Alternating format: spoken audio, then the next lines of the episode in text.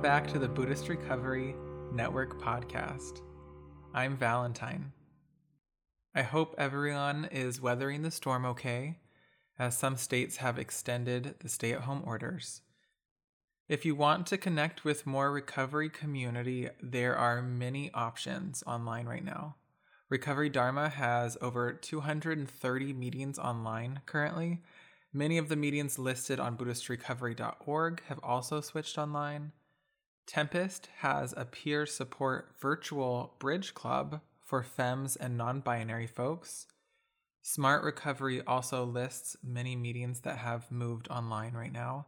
So it's a perfect time to check these resources out especially if you live in a town where these meetings do not usually happen in your city. In Olympia, we don't have Smart Recovery or Tempest Bridge Club, so I will be checking those both out myself, um, hopefully this week. My goal for, well, my other goal for this week is to find an online dance party. Vimala Sara and I were talking about throwing one for all of you. So I really want to check one out first to see how they are done. Oh, Kevin Griffin will be teaching at the next live recording of the podcast, which happens the first Sunday of every month. He is a fantastic human being, and I always feel great after being in community with him. So come hear his teaching and ask him some questions at the Q&A afterwards his book, Burning Desire, was the only book I read in early recovery multiple times. It took my understanding of Buddhist concepts to the next level and really helped me build a foundation for my sobriety. You might be more familiar with his other book, One Breath at a Time, or his newest book, Living Kindness. Hope to see you April 7th for his talk. Mark it on your calendar. Okay, and the last update the first annual Recovery Dharma conference is happening this summer and will be fully online. It is a Sangha Summit, July 31st through August 2nd. Meditate, reflect, and connect with the Recovery Dharma global community. You can find more info at recoverydharma.org. The cost is a sliding scale from $0 to $50 no one turned away for lack of funds.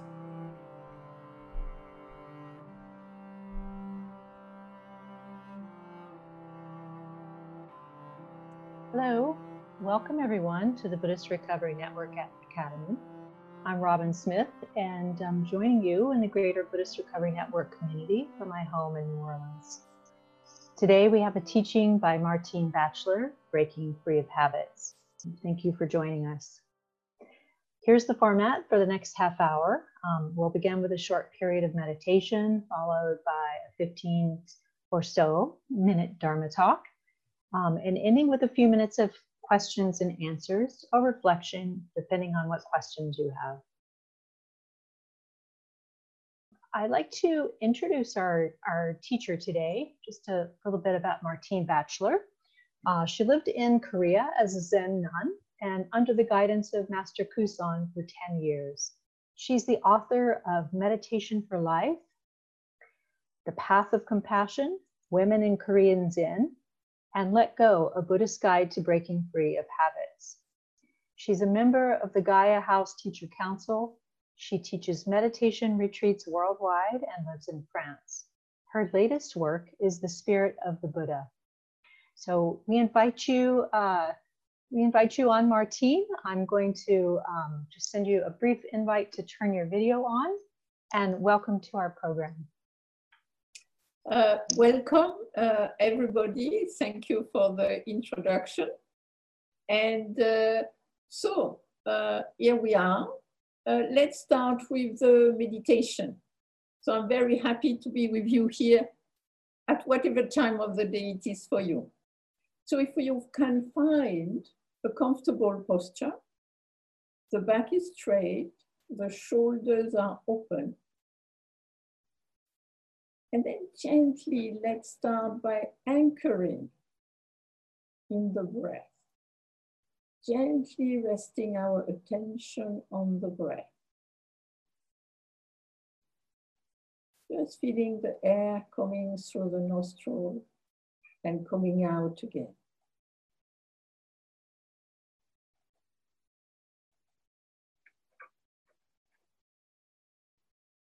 We're not forcing the breath, we just let it happen.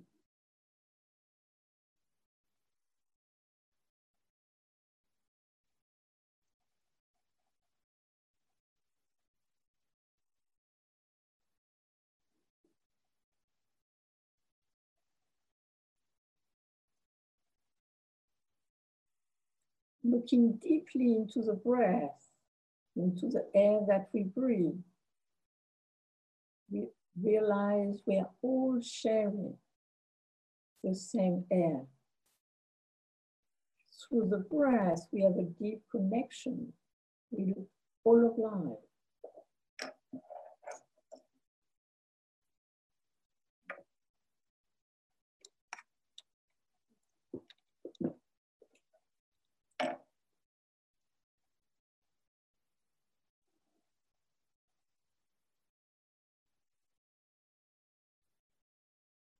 Time to time we get distracted and then we come back to the breath, to the sensation of the breath coming in, coming out.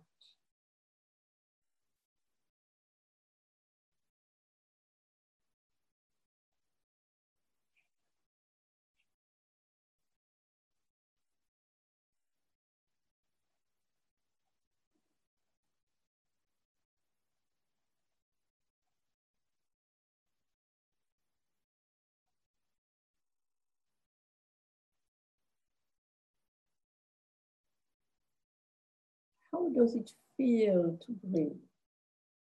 How does it feel this sensation of the air coming in, coming out? Is it a little pleasant, a little unpleasant, or more or less neutral? Neither. Just being aware of that tonality of the contact of the sensation of the air coming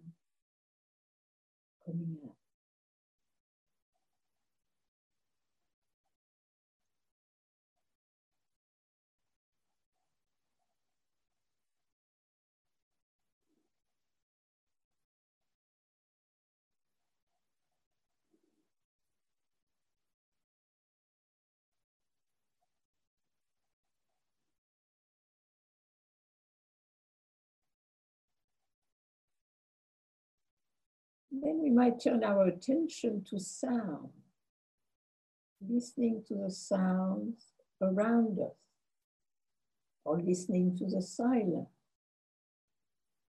opening ourselves to the music of life, arising, passing away,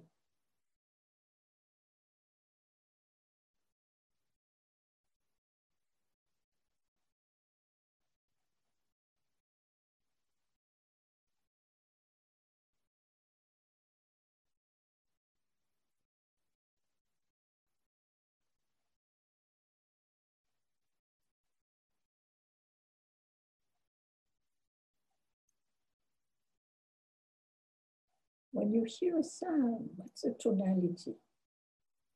Is it a little pleasant, a little unpleasant, or neither?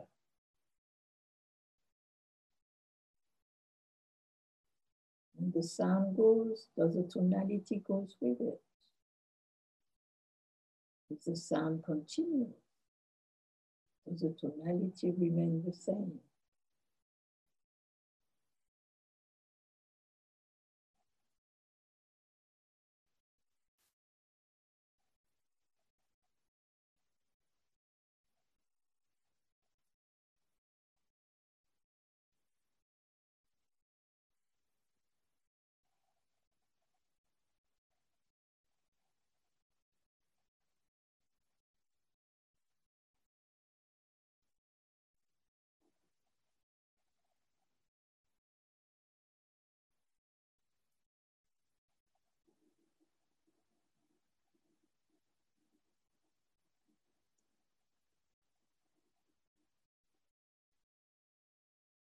Now coming back to the breath.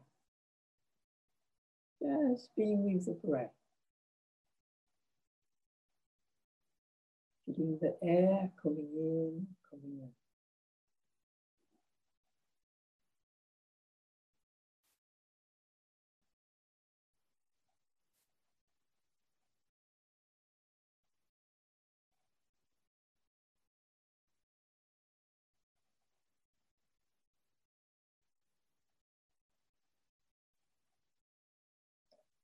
Thank you. So now uh, I like to maybe a little explain what I was doing. I mean, it was quite brief, uh, but it's a short meditation. But what I was trying to uh, do is looking a little bit at what is going to help us uh, to dissolve our habits. Often we find that we get a little stuck. We seem to repeat a little the same thing and it hurt us, it hurt others. And so in a way, one might wonder, how is a meditation going to help me with this kind of repetitive habits? Kind of in a way, doing the same thing again and again. And so the way I would suggest at a very basic level is that we have mental habit, physical habit, emotional habit, relationship habit. And those habits started as survival mechanism. They start out as function.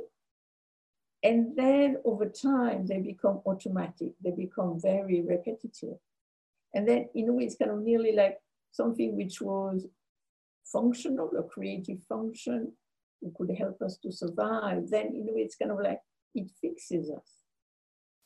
And so in a way, when we meditate, the first thing we might notice is in a way the mental habit that we have thought coming and going, or maybe a certain way we feel or certain sensation.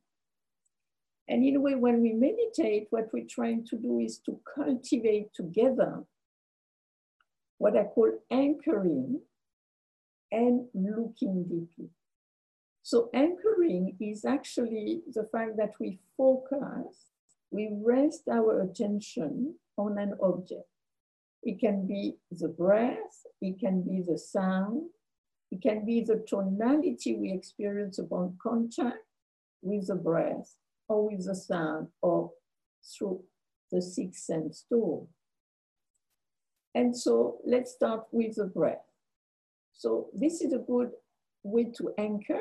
Of course, as long as you're not asthmatic or you have a big cold, and then you can do a listening meditation. So in a way, you use the breath as an anchor, just like an anchor would anchor a boat, so that the anchor helps the boat not to get lost at sea and not to uh, break or break itself against other boats. And it's the same here. We come back to the breath, and so it anchors us. But it doesn't mean that we're totally immobile or we have no thought, for example. Of course, we have thought. But generally, what happens is that we have a thought and it leads to another thought and kind of, and it kind of, we can notice as you meditate, you might be planning, daydreaming, judging, fantasizing, counting. I mean, we do all kind of things. So in a way, meditation can help us to notice the repetition of the thought, of the emotion, of the sensation. And so the anchoring, the meditation works very much one level, is to help us to be more calm. And how does that work? Actually, by trying to dissolve the repetition so that we try to be with the breath, then we go away. But then we come back to the breath. Then we go away again.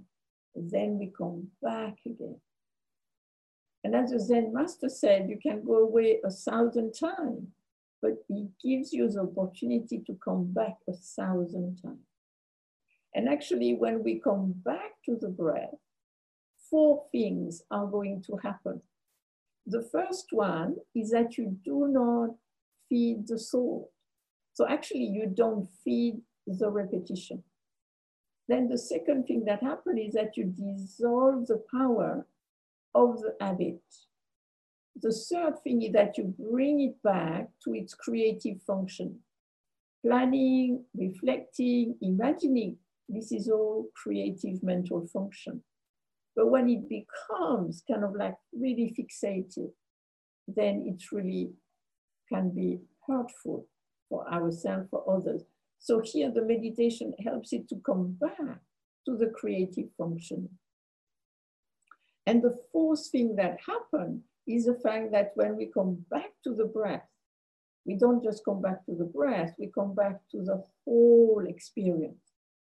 And so we have to see when we go into a thought or an emotion or sensation, we go into a small bit of our experience. When we come back to the breath, we come back to the whole moment, ourselves in this environment. And so we can do that with the sound, with the sensation, any anchoring will have that those four functions. And then, of course, it helps us to be more calm. And it also helps us to come back to more creative function. Then the other aspect of the meditation is looking deeply.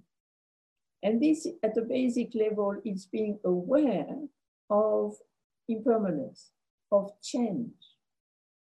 And so, in a way, it's kind of with the breath, noticing, oh, it comes a little cooler, comes out a little warmer. With the sun, noticing, oh, they come and they go. And then we can add a little touch of tonality. Personally, I think tonality are very important because that's generally what will be a little triggering. Like if you have a pleasant tonality, mm, nice sound. Like if you hear a little bird, I like that. But then if suddenly somebody was kind of, you know, having a big engine next to you, ah, I am not so sure about that. So in a way, you have the contact with the sun, and immediately, at the same time, you have this pleasant, unpleasant, or neutral. And generally, we have quite a fast, again, automatic reaction to the pleasant, to the unpleasant, to the neither, neutral.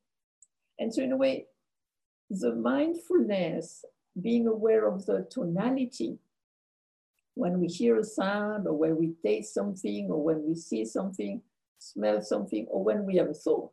Because I mean, thought are the same. You have a thought suddenly, and then again, you have a thought, oh, if I won the lottery, mm, pleasant. Oh, if this happened, unpleasant. And then generally, kind of, the problem we have is that we have the thought, we have the sensation, and then kind of it's we grasp and it kind of amplify a little bit.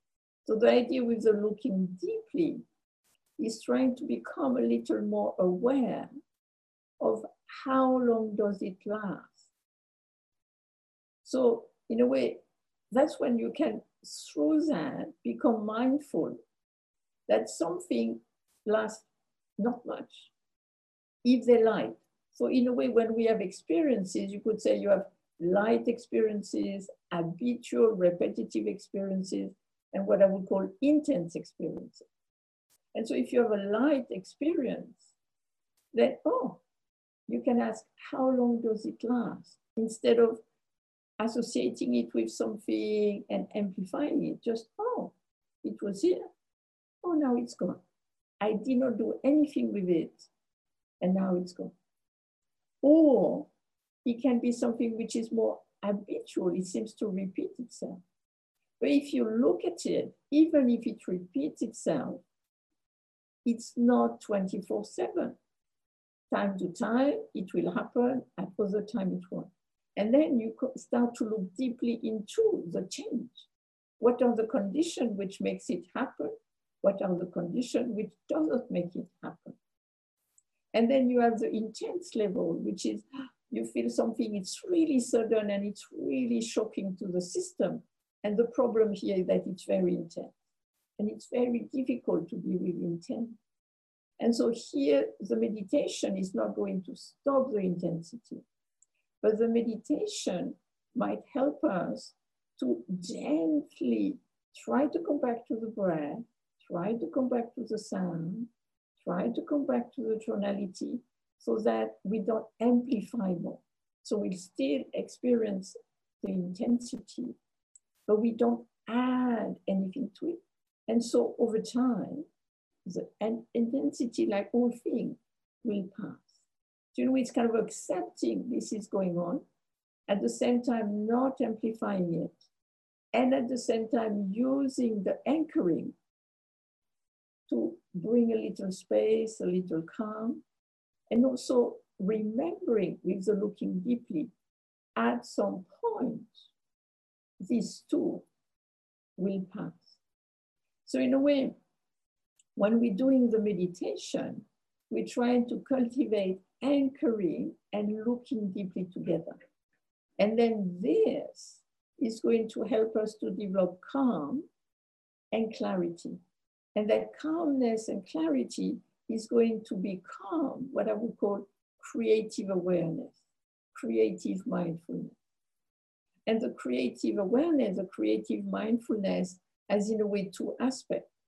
One is acceptance, but not acceptance as resignation, but acceptance as, ah, this is what is going on. So really by coming back to the breath, to the sound, or to the tonality, we come back not just to that, but to the whole moment. And then we kind of like, oh, this is what's going on now. And so we're really in the experience. And so in a way, we bring this, one could say, radical acceptance, kind, caring acceptance, clear acceptance to, oh, this is what's going on. Sometimes just acceptance can transform the thing. But sometimes we have to actually directly do something to what I call creatively engage.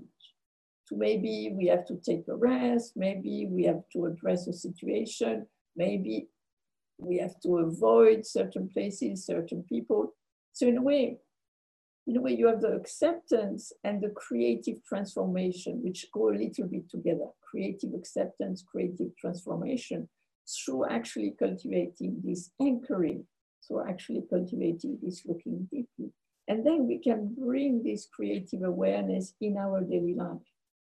And possibly, in a way, one thing we can ask, uh, just as a little uh, thing, how long is this going to last? this repeat itself? But in which condition does it repeat itself?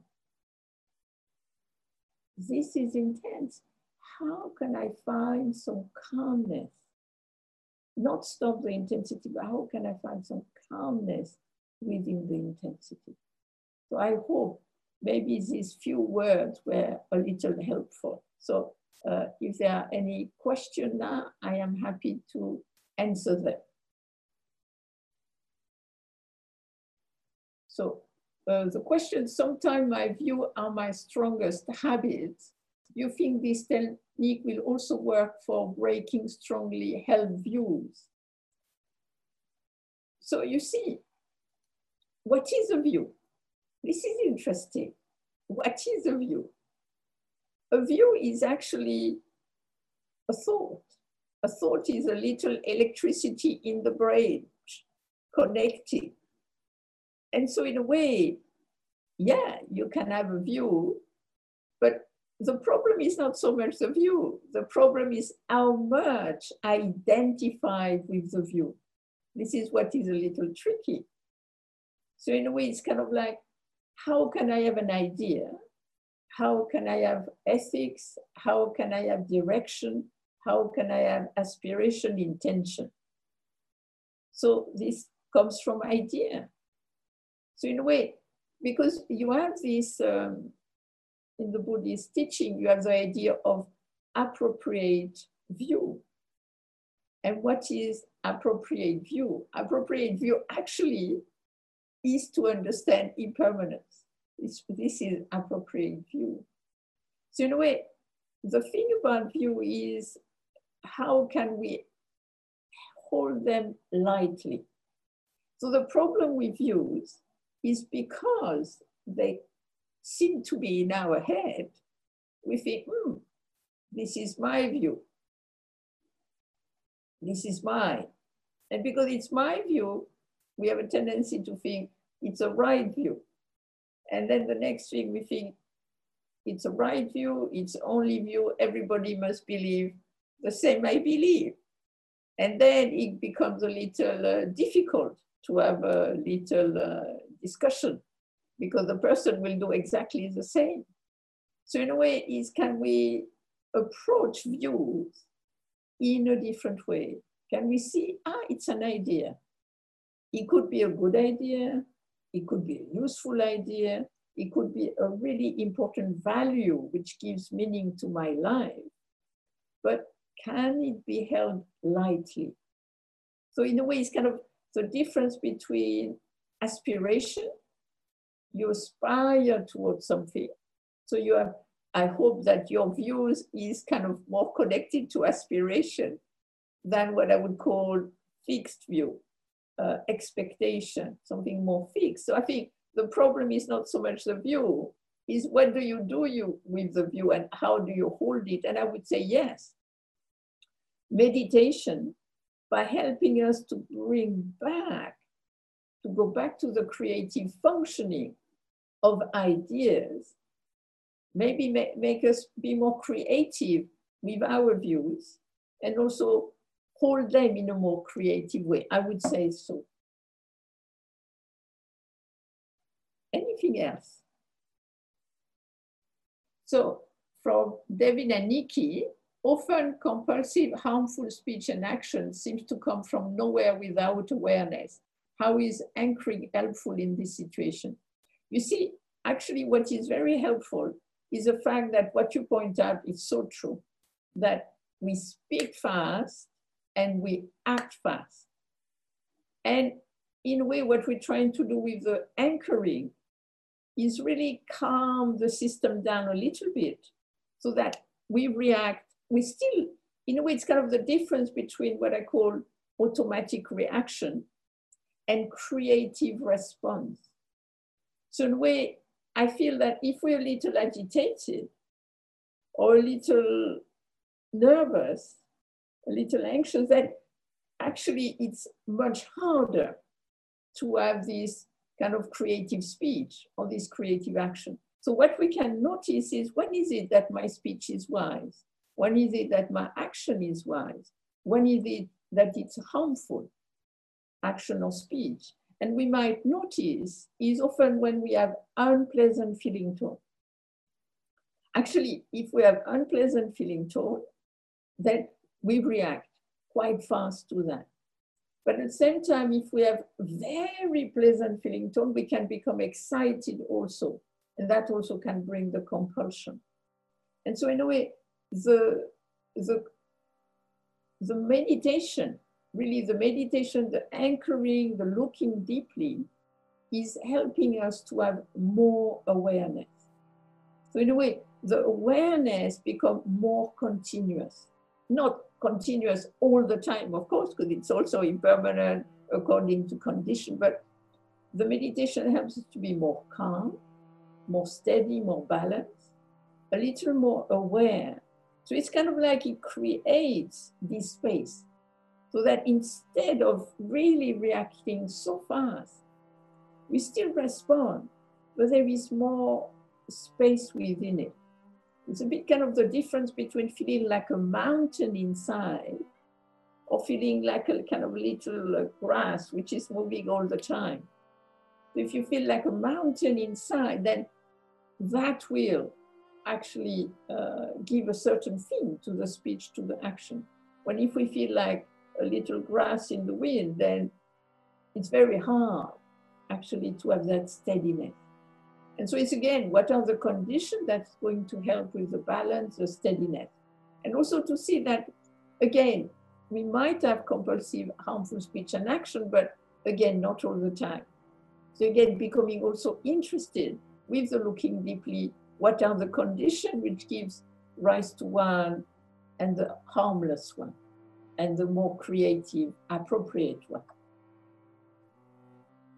So is there anything else, or maybe we can stop here? I think that might be the end of the questions for you, Martine. Um, uh, yeah, thank you very much for sharing the beauty of the breath and uh, the gift of sound and tonality and body awareness And I really think that practices like these can help ground us in, in our recovery efforts. Um, it was a beautiful teaching. Thank you. Hi, I'm Vimalasara, President of the Buddhist Recovery Network. Our mission is to help promote the use of Buddhist teachings and practices to help people recover from the suffering caused by addictive and or compulsive behaviors. Our organization is a volunteer run non-profit which has expenses. We offer free monthly live teachings on the academy, free resources on our website, and all our podcasts are free. We also organize a bi-yearly summit where many of us come together. We rely on the generosity of you, our listeners, and our interviewees in order to produce these offerings. We are asking you to donate to help with our expenses. Thank you. And to show our gratitude for your support, all Patreon supporters will receive access to special guided meditations. To unlock these, please offer your support by going to patreon.com forward slash Buddhist Recovery Network. Again, patreon.com forward slash Buddhist Recovery Network. Thank you so much for your generosity. May all beings be free from the roots and the causes of suffering. May all beings be at peace.